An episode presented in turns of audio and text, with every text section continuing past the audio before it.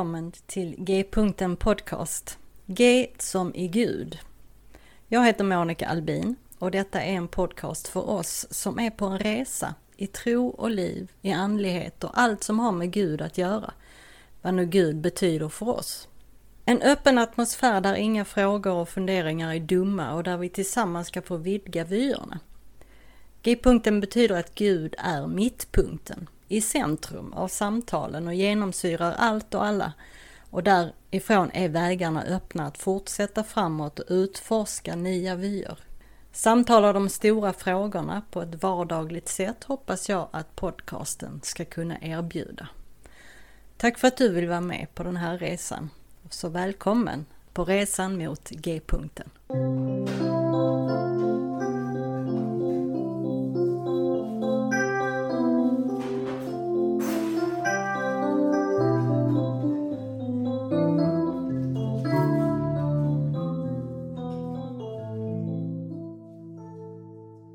Hej och välkommen tillbaka till G-punkten Podcast. Idag är det avsnitt 6 och jag möter Alexander John Shire. Han är född och uppvuxen i Birmingham, Alabama. Han var en del av en stor utökad familj som hade emigrerat från Libanon en generation tidigare. Och han växte upp eh, djupt i Mellanösterns kristendoms gamla traditioner. Och han förväntades också att bli eh, katolsk präst en familjetradition sedan 1300 år men han leddes på andra vägar. Och vi lär känna honom och det arbete han gör med Quadratus. Quadratus är ett nytt namn för den antika universella resan på fyra vägar mot tillväxt och transformation. Erkänd av varje större religiös tro och skola inom psykologi så var den här fyravägsresan själva hjärtat av tidig kristendom och kristen tro och praktik och idag återupptexten. Det är ett alldeles härligt samtal.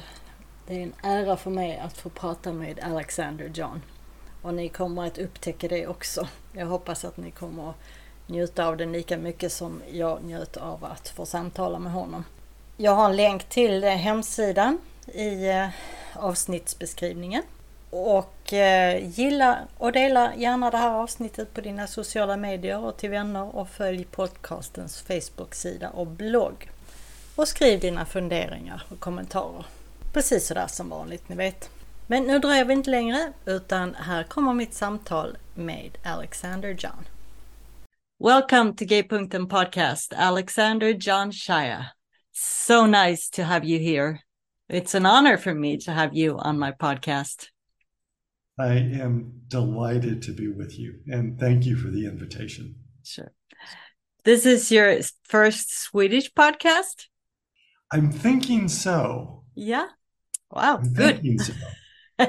have you been to Sweden? No. I have not, and I would no? love to come visit sometime. It's it's on my list. Oh, good. Yeah, you're always welcome. So be sure to I've let me know if you're coming. not been north of Germany.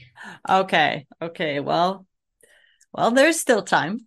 well, I'm not sure that many of my listeners know uh, who you are. So, would you just please tell us uh, about yourself, about your life, your upbringing, faith journey, and all that? It's so uh, exciting to hear people's stories, and uh, so we we want to know you now. Who are you? So I'll start with right now. Currently, I'm living in the northwest corner of Spain. Uh-huh. But uh, my ancestry is Lebanese. My grandparents and my grandparents brought my parents as children from Lebanon to the United States. Uh, and I grew up in the southern part of the United States in the 1950s in fairly difficult days for the, for that part of the states. And as the story is told, when I was born, my father named me Alexander, which in the Lebanese tradition, uh, a father usually gives you your name and gives you your role in the family at birth. And the name Alexander was the name of many, many, many, we think about 11 generations of Catholic priests in the family. So wow. when I was named Alexander, I was also given the responsibility uh, to be the next priest in the family line. Mm-hmm. So I grew up in an Eastern rite of the Roman Catholic Church. And I don't know if people know very much about the Eastern parts of the Roman Catholic Church, but uh, it's a very different worship. Um, the language that the Sunday worship service was in Arabic and Aramaic. Wow. Uh, Aramaic being the language we believe Jesus spoke. Mm-hmm. Um, and I, I grew up with a great affinity for spirituality. And so my father's naming me as the next priest really fit. And then rather than go to seminary right out of high school, mm. uh, I convinced my father that it really would be wise for me to go to college. Mm-hmm. And so I went to the University of Notre Dame where I met all of my life's great teachers. Wow. Um, and then went on to seminary. But uh, at Notre Dame, uh, the theology department was filled with professors who were studying the work of Carl Jung. This is really just a few years after Jung's death. And our, the Notre, Notre Dame brought Joseph Campbell to campus every springtime to do an advanced seminar on his work. Mm-hmm. So I, I had this incredible um, immersion and a very wide sense of uh, the journey of transformation and spirituality, and by whatever name you would name God. Um, I should probably recoup just a bit too that those days of growing up in Alabama before I went to Notre Dame were, were very difficult days. Oh, yeah. And being Lebanese and being Catholic, we were considered um, people, uh, the US term is born on the other side of the tracks. Uh, huh. It a really uh, less than uh, existence. And uh, in those days, the KKK, the yeah, uh, yeah. Ku Klux Klan, the U.S., what we today would call a terrorist group. Yes. Was after immigrants as well as African Americans. And so my childhood was the KKK burning down family members' homes, burning down my grandmother's home. Um, wow. It was a, a, as a child, you don't understand how things are difficult because it's just what life is. Mm-hmm, mm-hmm. But later, looking back and realizing that my childhood was not like most other U.S. children's childhoods, um, yeah. I can understand the difficulty. But I also had this incredibly wise grandmother, in Arabic, Sitto, mm-hmm. who, in the midst of these troubles, including the burning down of her house, um, kept reminding the family no hate, mm. no hate. And she kept lifting us up and and really pointing us to the future and not letting us dwell on on the troubles as they were. And I remember how I was six years old when her house was burned.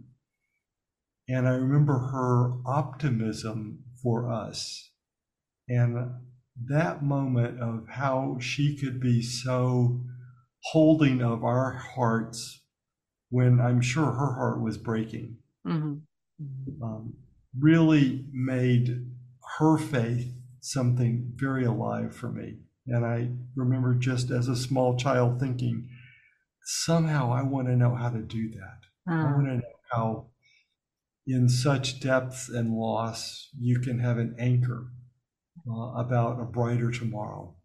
Yeah. yeah. But you didn't become a priest. No, after Notre Dame and after this incredibly wide spiritual journey that Notre Dame had set me on, I went to seminary. Yeah. Briefly. But what I discovered in seminary was very confining, dusty, Mm-hmm. Um, it was really much more sort of memory work of here's the question, here's the answer. uh, dot the I, cross the T. Mm-hmm. Uh, whereas Notre Dame had been so expansive and self exploration, this was like I found myself being put in a box. And oh. those days were, were clearly the most difficult days of my life because I knew that if I left seminary, it would be potentially the end of my relationship with my father. And and when I did leave, um, it did fracture that relationship, and we never put it fully back together again. But I also knew somehow I knew that I had to do that. Yeah. And I'm so grateful for that knowing, even in the face of what was really, really a huge obstacle. Yeah. So, where did you go from there? So, I traveled through many degrees when you're not sure what to do in yeah. those days. I got a degree in counseling. I got a degree in something called religious education, which is a, a, a type of a theology degree. Mm-hmm. Um, and uh, I did a program in spiritual direction. And ultimately, I ended up getting a doctorate in clinical psychology with uh, a specialty in, in the early work of trauma. When I was doing my doctoral work, the the field of trauma healing had just sort of exploded in the in the U.S. Mm-hmm, um, mm-hmm. clinical side programs, and all the while I kept going back to Campbell's work, which I learned at Notre Dame, where he talked about that the journey of transformation, and his name for that was the hero or the heroine's journey, but really right. it's every every person's journey of transformation. He talked about it having a sequence of four stages or four epics or mm-hmm. mm-hmm. four steps. Yeah. Um, I have used the language of four paths, but he discussed that every journey starts with that moment where you're invited to the journey, yeah. where you hear the summons, uh, which clearly for me happened when I was at seminary. And he also talked about that depending on the depth of the call, that usually you're going to say no. And you may say no for a long time before finally something inside says a yeah, an adequate enough yes. And the, the next part of the journey is facing tremendous trials and obstacles. Mm-hmm. And the third part of the journey is receiving some some his language is a boon, but receiving a gift, receiving an insight, receiving a key to the next part of your life, uh, um, a vision of how your life could be, etc. And then the fourth part is bringing that key or that gift or that vision to your everyday life and and making it a lived reality in your life. Mm-hmm. Yeah. So this very simple four step journey, I, I I followed through through all of my work, whether it was counseling, whether it was spiritual direction, whether it was clinical psychology, I found the same four steps being taught in the way a person heals from trauma. Mm-hmm. And so I, I, really began to agree or live into Campbell's belief that everyone on the planet is living this journey of transformation. And of course, everyone lives it with different content. Mm-hmm. It's very individual to each person. Yes. But there's a universal map mm-hmm. that we're all walking. It's just like many people who come here to Spain to walk the Camino. Right, right. They're all walking the same quote unquote path, but it's very, it, the content for each person is very individual. Right. Um, Rob Bell, your friend, he says about you that Alexander John is one of our village elders. Let him teach you, and you won't see your life the same way again. How does that feel? Uh, it's very humbling to have Rob say that. I, I hope I can live into that. Yeah. So let's talk more about these four paths. Let's talk about Quadratos. What is Quadratos and what is the great wisdom emerged in it that Rob has found? So Quadratos is just simply my name for what Campbell would have called the hero or the heroine's journey. Um, it's a name that I coined, mm-hmm. uh, and clearly quad for four, and the and the ratos was I just wanted a word that had a sense of um, sense of movement or rhythm to it. Mm-hmm. I have later come to understand that it actually is a technical name for a, a move in chess, which I had no idea. wow. but sort of to finish my own personal story, from my time at Notre Dame all the way into the 90s, I began to teach people about the four paths under mm. all sorts of metaphors. Uh, whether it was psychological or spiritual, um, mythic, etc. Mm-hmm. And then in the year 2000, I was given sort of the last piece to a puzzle. And that is, I, over decades, I had always wondered why in Christianity did the early Christians choose four gospel texts. Why four? Why hmm. not one? Why not why not 50 as we we know that there were some 50 composed?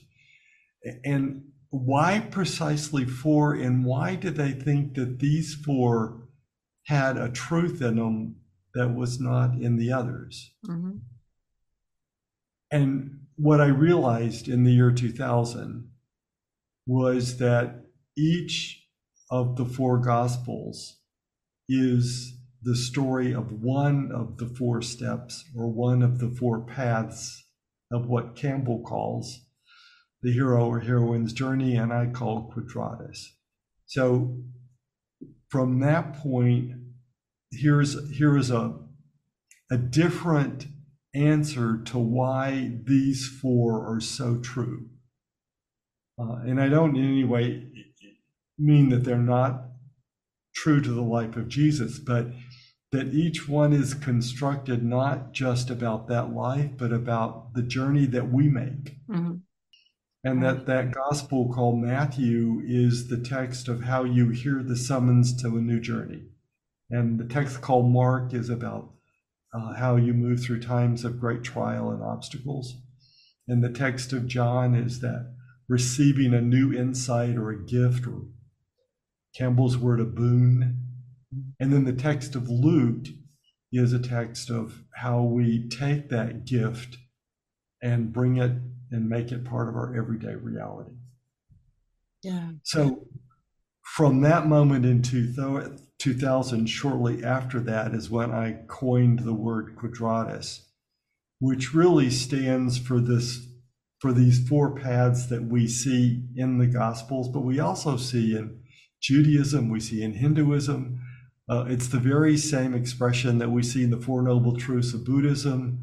Um, I see it in the Navajo Dine Bahane, their great uh, creation myth.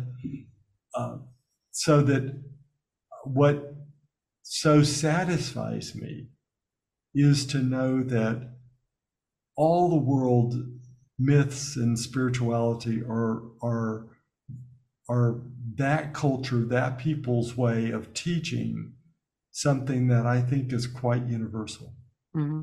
That we all are on this journey of transformation, and that there is, in my language, there's a higher power or a greater consciousness, God, if you will, Holy One, um, who is leading us on that journey if we will be open to it. Yeah. Let's uh, go through a little each of the four paths and maybe you can explain more how they relate to the Gospels, each one. You have a lot of resources on your website that for uh, for downloading. And uh, for free. for free. And we have just transitioned the website and it is now Quadratos, Q U A D yeah. R A T O S dot org. Yes, dot org. Yes, I'm gonna put the links in the show notes so okay. everyone will find it. Um, and there's there is there's so much information on the website just for you clicking on. Right. But, right. Um, but let's go through this. The Gospel of Matthew. You you you have them. Uh, well, first of all, you have them in a different order than they are in the Bible. you you have the Gospel of Luke uh, last and the Gospel of John third. I, I won't get too technical, but no. the order in the Bible is the way that the four Gospels were collected in the fourth century right. to be read at, at Sunday worship. Right, right. But it's not the sequence of the interior journey that Christians knew from early first century. Right. Well, um, so let's start with the Gospel of Matthew. So Where, yeah. what I what I discovered is um, in the year 2000, I was reading this book by the Reverend Robin Griffith Jones, uh, Anglican priest from London, uh, and he wrote a book about the communities that each of the Gospels were written for. And when I read the history of the four communities, I immediately saw how they how each gospel answered one of the questions that Campbell has given us in the hero's journey. So Matthew's gospel was composed for the Jewish Christian community in this in the great city of Antioch, Antiochia, mm. today in the country of Turkey in the days right after the destruction of the Jewish temple, the massacre of the Jewish priests, ending of the Jewish priests by massacre, uh, and the tearing down of much of the holy city. Mm-hmm. And in that moment, a great deal of Judaism felt that they were living in the end times, that this was it. Mm-hmm. In the city of Antioch, um, they heard a they heard a, a deeper voice of wisdom that was saying to them, "This is not the end time. This is the beginning time." Hmm. That when you are at a moment of such what seems to us utter destruction, that this is not the end, but this is how things begin again. Hmm. And so this text that we call Matthew was written and the author by inspiration collected together all we can really say all the wisdom stories or all the wisdom sayings of Jesus that relate to this moment about how do we face change? How do we face change at a moment when something that we thought would live forever something that we thought we that our life depended upon whether it's a relationship, our health, our finances, difficulties in the family, or, or, or, or cultural calamities. How do we live through this moment? Mm-hmm. And for that precise question, this text of Matthew was composed. And, and it starts and it ends with one of the most profound teachings about this moment if you want to keep moving forward. Mm-hmm. And that is the text tells us that, quote unquote, God is with us. That whatever the calamity is that happened is not because God left you or because you have some sense of you left God, mm-hmm. the Holy One, or whoever, but no, that holy presence is here with you.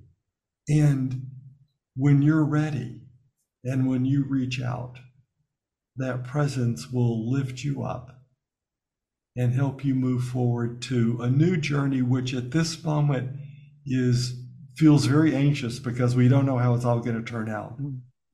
Right. But the Holy One is constantly saying through the Gospel of Matthew, trust, I'm here.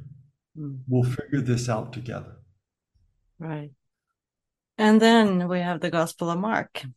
We do. And so, Mark, written uh, to the Jewish Christian community in Rome in the mid 60s. Yeah. And what's happened there in the in the year 64 is the great city of Rome burned. Right. And Nero was emperor. And the Roman Senate has turned against Nero. And Nero literally is fearing for his life and he needs a scapegoat. And so he fingers uh, Rome's traditional scapegoat, which is the Jewish community. But someone convinces him somehow that it's not the entirety of the Jewish community, but it's a portion of the Jewish community that believes in this figure called the Messiah or the mm-hmm. Christos, the Christ. Right. And so now Nero sends his soldiers into the Jewish quarter, house by house, knocking on doors. Do you believe in the Christ? Do you believe in the Christus? Mm. And if you say yes, your entire family to your grandchildren will be arrested and taken to the Circus Nero, where you're going to be executed.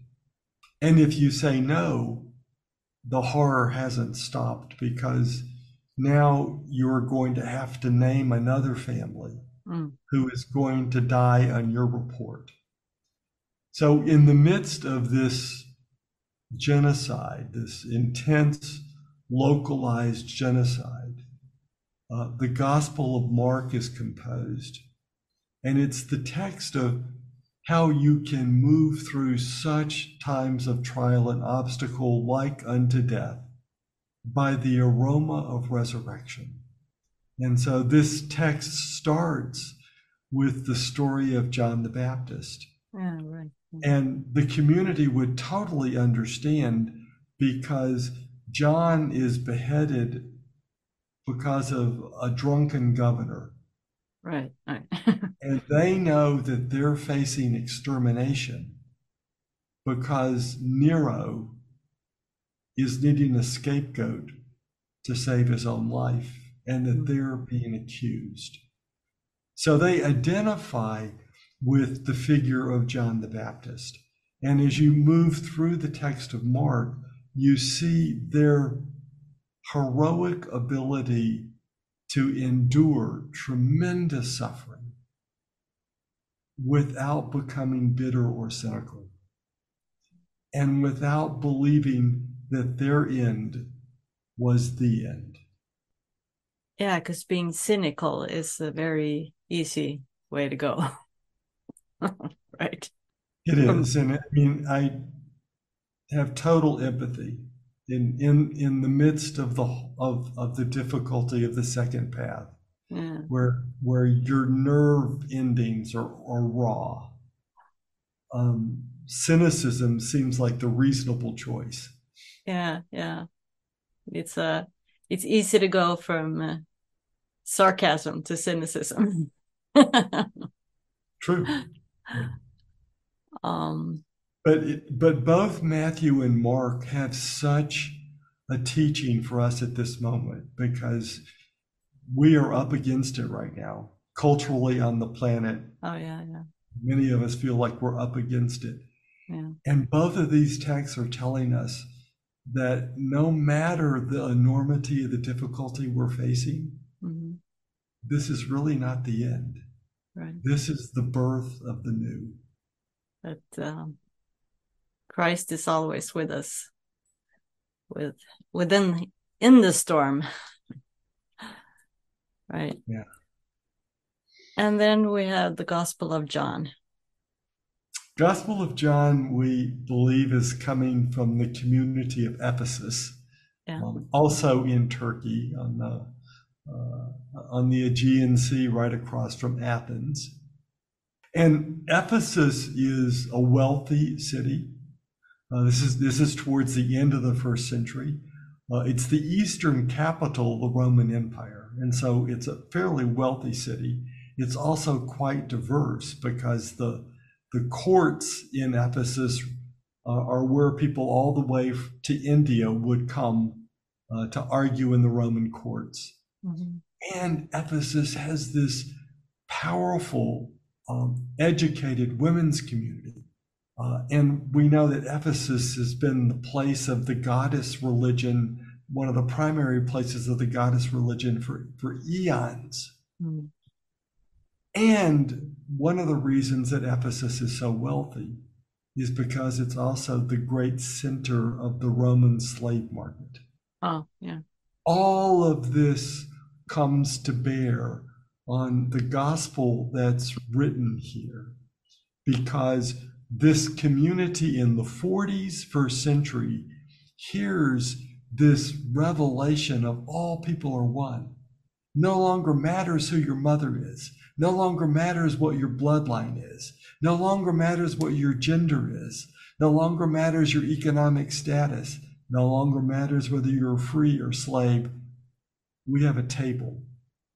Come and sit side by side. Now, this is this is a new step in human history. We really cannot find there may well have been other places that this happened that didn't leave a record but this is the one place that left a record of this new form of human family mm-hmm. a family that was going to be pan tribal, that was going to be built off of diversity, not off of sameness.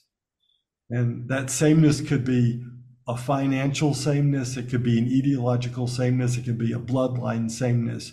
But this new expression was the same the, the, the sameness of the community was its diversity. Mm. And so they they heard and saw this greater reality of the human family and they wanted to live this. 50 years later when the gospel is composed is because they have tried to live it and they feel as if they have failed. Mm.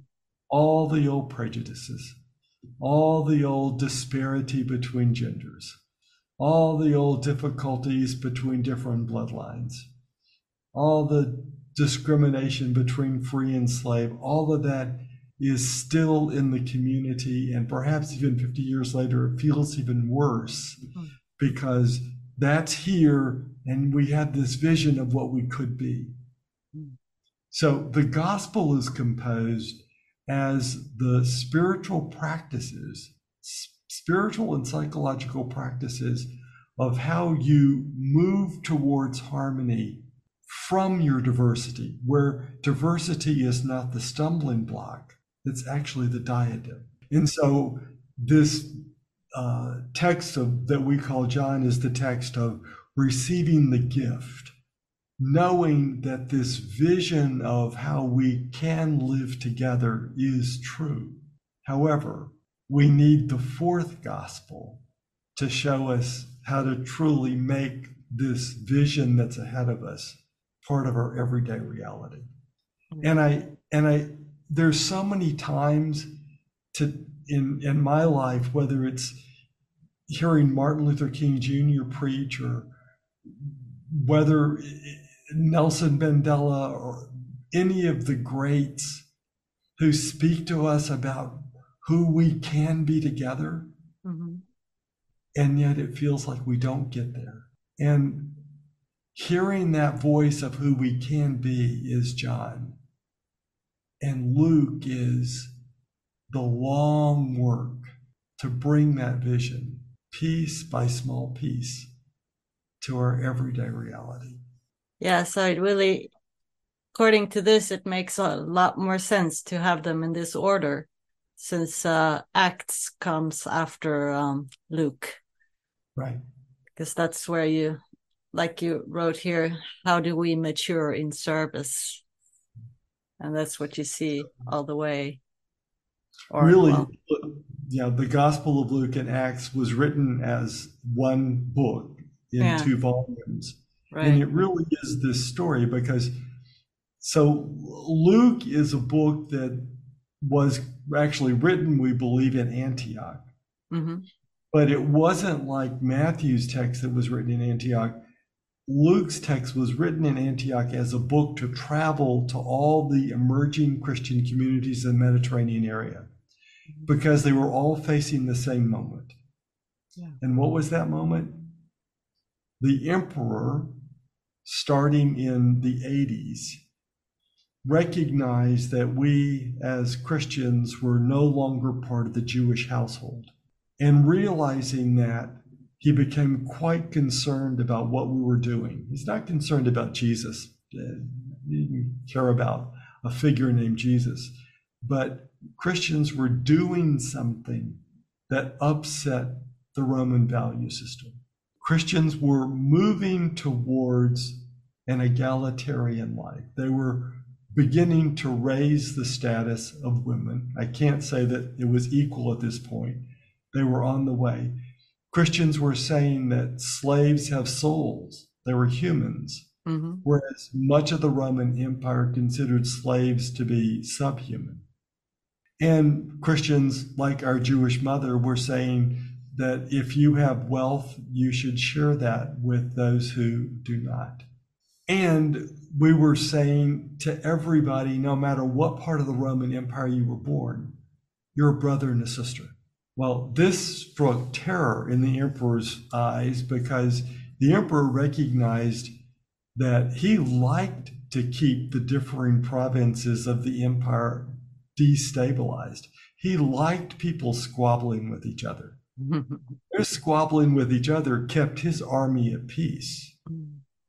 If the people began to see each other as brother and sister, that was a force that could eventually unseat him, which is actually 300, well, 275 years later, that's exactly what happened.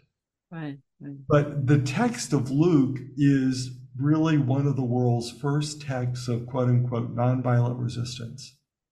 Right. Because the text of Luke says, yes, we are going to speak truth to power.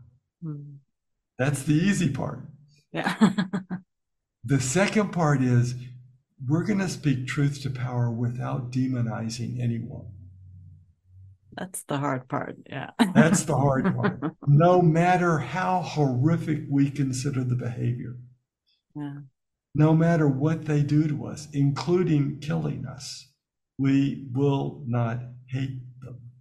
And we will do the work of transformation one heart, one heart, one heart, one heart.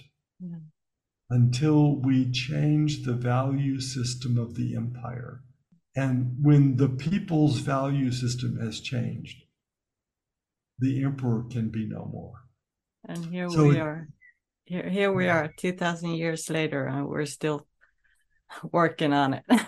right, right. This is how your grandmother lived. Your wise grandmother. This is how she lived. No, no hate. Um, no, never giving our heart over to hate always wanting to do something in love for the benefit of others. That's uh, that's uh, really a gift to have been given as a child. Enormous. I, I, the greatest lesson of my life was in that dinner with her a few days after the burning of her house. Mm-hmm. Her husband had just died. Yeah. Of a, of a of a tragic sudden heart attack. And then just a few months later, she lost the house. She lost all the pictures of her family from Lebanon. She, she lost everything that she had brought from Lebanon. All the memories were gone. Wow. All the objects that held the memories were gone. Mm-hmm, mm-hmm. And she sat there only concerned about us. Wow. Um, like I said before, there are a lot of um, downloads on your website. And there is also uh, one where you have kind of rewritten the prologue from the Gospel of John. And I think it's beautiful. Can you uh, talk a little about that? Uh, maybe you have it to read. Um, I can reach for a copy of the book and read it from there. Yes. Um, one of the things that I know about the about the text of John, because I grew up with the with an ear for Aramaic. We had to learn Aramaic for Sunday worship. Yeah. Aramaic is not a Western language, it's a poetic language. Mm-hmm. And every word in Aramaic is a painting. And when you know some sense of Aramaic and you look at the English translation of John, mm. it's horrible. And I don't mean to say that people can't pray the text as we know it today and get grace from it, but the translation itself is really horrible. Yeah, many translations are. there, there are uh, the very same book is in two translations. The paperback is yeah. under the title of Heart and Mind. Okay.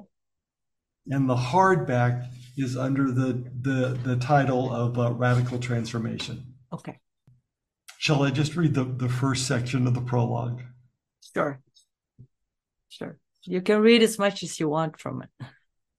Thank you. In every beginning is the Christos, the Christ. And the Christos is with God, and the Christos is God. And the Christos is in the beginning with God. And all things come into being through the Christos. And without the Christos, not one thing comes into being. And what comes into being in the Christos is life, and that life is the radiance of all people, of all creation. And the radiance shines in the darkness, and the darkness does not overcome it. So I'm going to read it again uh, with a different word this time. Uh, in the book, I suggest people, I've got a whole series of, of words that people might use in this. In every beginning is love, and love is with God, and love is God, and love is in the beginning with God. And all things come into being through love. And without love, not one thing comes into being. What comes into being in love is life, and that life is the radiance of all people, of all creation. And the radiance shines in the darkness, and the darkness does not overcome it. Can I do one more? Absolutely. All right. So the third one that I really love is is this. In every beginning is God's breathing. And God's breath is with God, and God's breath is God. The breath is in the beginning with God. And all things come into being through the breath. And without the breath, not one thing comes into being. What comes into being through the Holy One's breath is life, and that life is the radiance of all people, of all creation. And that radiance shines in the darkness, and the darkness does not overcome it. Beautiful. Really, really beautiful. Thank you.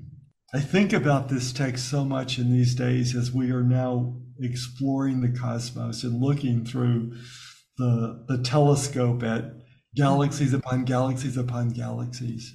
Right. And that's a painting of the Holy One.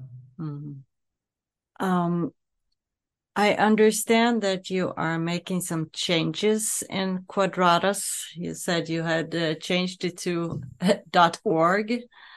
Um, what uh, what changes are those that you're doing? So uh, after all of this time, it really feels like this moment is about creating Quadratos in a way that is sustainable for perhaps those days when I am no longer here. Yes. And uh, we so we are moving from a .com to a .org we anticipate within about two years that we will have an online academy. Wow. Um, we want to teach people uh, not not in a in a gradual way. We want to teach people how to interiorize this understanding of the journey. Because when you know the rhythm of this journey, you know, especially in difficult days, that this is not the end, but the beginning. And so we want to help people live this for themselves. We want to help communities know how to live this through the seasons, et cetera. So there, there's an enormous body of information that I know that I feel it's my responsibility to leave behind for whoever might use it in the future. So the first step has just been simply this transition from a .com to a .org, and within about six months, we also expect to have created a quote unquote not-for-profit mm-hmm. uh, as part of our organization in the states. Um, all the while building towards an online process where we can help people truly deepen in this way of living. Sounds good. Well, we're um, we're gonna start wrapping up here, but I have uh, one question that I always ask my guests, and that is, where do you find pleasure and well-being right now? Uh, I am so fortunate to live here on this northwest corner of Spain. And just if I look out the window, I'm looking out over the Atlantic Sea. Mm-hmm. And uh, to be able to step out of my door and spend time walking along the edge of the sea, uh, watching the seasons change, feeling the air and the earth. That's my anchor. That sounds wonderful pleasurable. It truly, it truly, it truly is. And this this very small, isolated village. Um, it's uh, uh, there's hardly a car that comes through here. Wow. It, it really feels like living in another age and time. And at this point in my life, I mean, I've lived in, in Los Angeles and San Francisco, and I've lived in large metropolitan areas that I loved but at this moment in my life, it's this quiet, quiet, quiet life that I that really anchors me. Wow, sounds wonderful. Well, thank you Come again. Visit. Yes. Oh, I love to. I know my my brother has a house in Spain. I don't know where in mm. Spain that is, but I'll find out and I'll come visit you. Um, well, thank you again for oh, wanting to.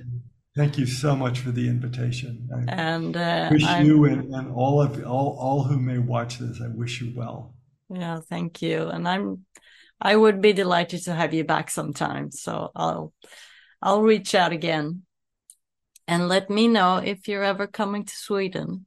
I would love to, and I will let you know. And thank you. Sure. Now go uh, well. Be well and God bless you. And you. Bye. Ja, men kan man annat än få en sån där härligt mjuk och varm känsla inombords? Visst var det ett fint samtal. Jag hoppas att jag kan få honom tillbaka till podden framöver någon gång. Som sagt, gilla och dela avsnittet och allt det där. Och som avslutning idag så får ni en bön. Jesus, världens ljus. När jag följer dig idag Lys upp mörkret inom mig och runt omkring mig. Låt mig känna din närvaro och visa mig din väg när jag välkomnar livets ljus. Ha det bra så länge så hörs vi snart igen. Hej då!